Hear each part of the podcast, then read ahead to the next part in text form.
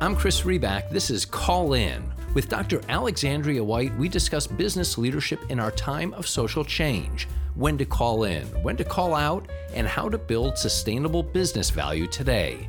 Today's topic Do today's leaders have the right skills to lead today?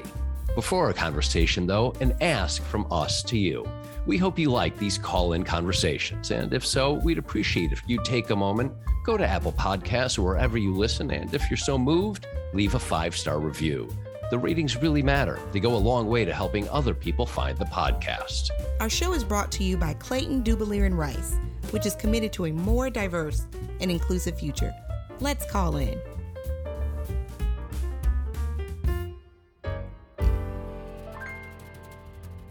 Dr. White, how are you? Great to see you. I'm doing well, Chris. Great to see you as well. Excellent. I have been looking forward to asking you the question and discussing with you do today's leaders have the right skills to lead today? So, there are two ways that I wanted to ask you about this topic from tactical skills and behavioral skills. Let's start with the tactical. It's a topsy turvy world, Alex, where the requirements of being a senior leader for many people seemingly evolved overnight.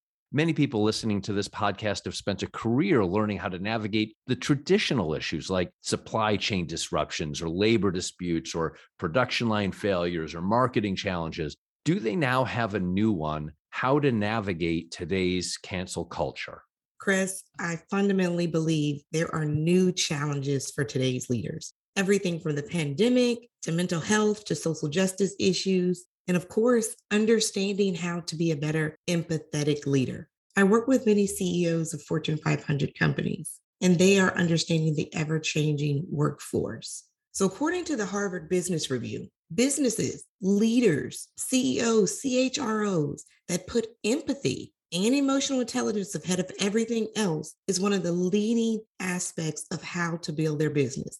A leader that lacks empathy nowadays is looking for lots of resignations in their company. So, so yeah. put that ahead of everything else, ahead of financial skills, ahead of operational skills. Is that how you mean put it ahead of everything else? Well, I think it's being able to understand it. It doesn't have to be a arms race. A good leader is going to be able to balance both of those and understand and notice those like you said before, maybe years ago, leaders were more adapt to think about supply chains and production demand. But now it's kind of those essential skills mm. being an empathetic leader, understanding what's going on with the work life integration. Those are the skills that are more prevalent and needed in today's business world. I had a feeling that you might say leaders today need to know how to navigate today's cancel culture. You know as well as I do, it feels to many folks, and not just leaders, that our social requirements are just continually shifting. What can we say and not say, do and not do, think and not think? Alex, what's one thing leaders can do? One word curiosity. Hmm. In order to be a current leader, you've got to be curious. You have to want to educate yourself about this changing dynamic. There are some seasoned leaders that do have a stagnant mindset. They've been in their position for years and they're comfortable with how things have been ran. It takes curiosity to want to understand this new cancel culture, this new hashtag great resignation. And where do you find these resources? Social media. Social media can be a curse and a blessing for business leaders. Utilizing social media in a productive and meaningful manner is a skill that the new business leader must have. Twitter, Facebook, LinkedIn, or even TikTok. And so there are companies that have to go to TikTok to find out that some of their key positions are leaving. Using Glassdoor as a place for feedback from employees is a way that leaders can stay abreast of what's going on in the social media world in regards to their company. Once again, be curious, use your judgment, and reinforce empathy as a key skill in your leadership style. Connecting with people through social media is essential to navigate the changing culture. Next, having candid conversations with your workforce. How do you do that? You do it virtually through town hall. You do it through anonymous feedback. You ask the questions about mental health, pay equity, and yes, social justice issues. So these are some of the things that leaders can do to educate themselves. But being curious and wanting to know more and grow more is essential. I hear you on that. I also hear, and I know that you hear from leaders, it just takes too much time, Alex. I don't have time to do my real job. All of these issues, complaints, concerns, let's even agree they come from a positive, constructive place, but they mean I have to take my eye off the ball, whether that's again supply chain or customers or inflation protection and so on. These are the business issues that can destroy my business right now, Alex. Isn't my CEO responsibility to focus on those? Yes, and the CEO's responsibility is to understand what's going on and to use their judgment. Using their judgment means who can I delegate this to? Who can I support? What do I need to understand at this moment? And I think using your judgment as a CEO to balance those is an ever evolving tool and skill. Mm. When we talk about judgment, there are so many fires that CEOs have to put out daily or hourly and understanding that they can't do everything. Some a tactic is to learn how to delegate, having people around you that might be able to help you with some of these quote unquote business fires. And that is understanding if it's essential, how will it impact productivity? Will it be on social media in the next news cycle? All of those are questions that CEOs have to ask themselves sometimes in the moment, or they might even get an email or press release so that they can help with their judgment. Some other kind of nudge. Yes. I love your point on judgment. I completely agree with that. That is what, in my opinion, certainly a professional leader is in the end being paid for. She's being paid for her judgment, her analysis, ability to make decisions, oftentimes, we know, with imperfect information. And listening to you and thinking on my own time, this becomes another ingredient to the judgment cocktail that a CEO or other manager, senior leader has to maintain. Would you agree with that assessment? Yes, I completely agree with that. Terrific. Your validation is always very meaningful to me. Alex, our conversations as well are always connected to active news in the headlines. Yes. And the Boston Globe recently ran a piece titled The Next Generation of Business Leaders is Entering a Changed World. Will their education prepare them?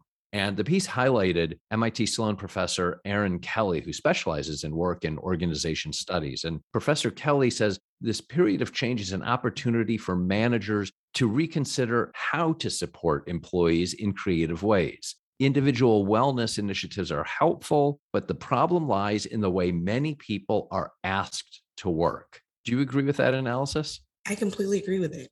Do you remember the song by Dolly Parton, Nine to Five? My mother loves Dolly of Parton. Of course so. I do. yes, yeah. and she would always play it. The lyrics go, working nine to five just to make a living, working nine to five, they got you where they want you. And so when I think of those lyrics, I think of how many employees were at the mercy of employers. The lyrics tell you that it's nine to five, that there's no changing it, and that's how you have to provide for your family. Well, in 2022, the dynamics have changed. Employees want flexible work arrangements. They want to have a better quality of life. They want companies and organizations to reimagine what the workforce looks like. We've mentioned this before in other podcasts, hashtag great resignation. So the problem lies in how employers have to look at employees now. Mm. No longer are employees waiting around for promotion or working for a boss or supervisor that has toxic traits. LinkedIn just gave some great statistics that over 92% of people were on LinkedIn looking for another job. And so when Professor Kelly talks about how managers have to reconsider, it's so important to be aware that your judgment as a CEO, as a business leader, impacts your workforce. The approach to the former workplace is no longer relevant. So let's get to the part that the people have been waiting for, Alex. You always got to give the people what they want. And I think that that's Dr. White's wisdom. You've outlined to a significant extent what leaders need to do, mm-hmm. focusing on judgment. But how do they do that? Wrap it up for me with Dr. White's wisdom. What do today's leaders need to do in order to have the right skills to lead today? All right. So before I give you some skills and some resources, I want to go back to being curious. Being curious is something that I want to reinforce for all leaders, even for all employers, employees. Curiosity and being empathetic are some of the skills that are going to amplify you in your professional journey. It's going to take a concerted effort to pivot and meet the demands of this current culture. Managers are judged on their ability to produce results. Therefore, having judgment to navigate this cancel culture starts with understanding that a power shift has happened between employer and employee. So I mentioned social media as a resource. Go to TikTok. People are resigning on TikTok and publicly blasting companies for their lack of mental health resources, lack of attention to social justice issues, or not having flexible work arrangements. And so the judgment of a current business leader right now is to understand that impact.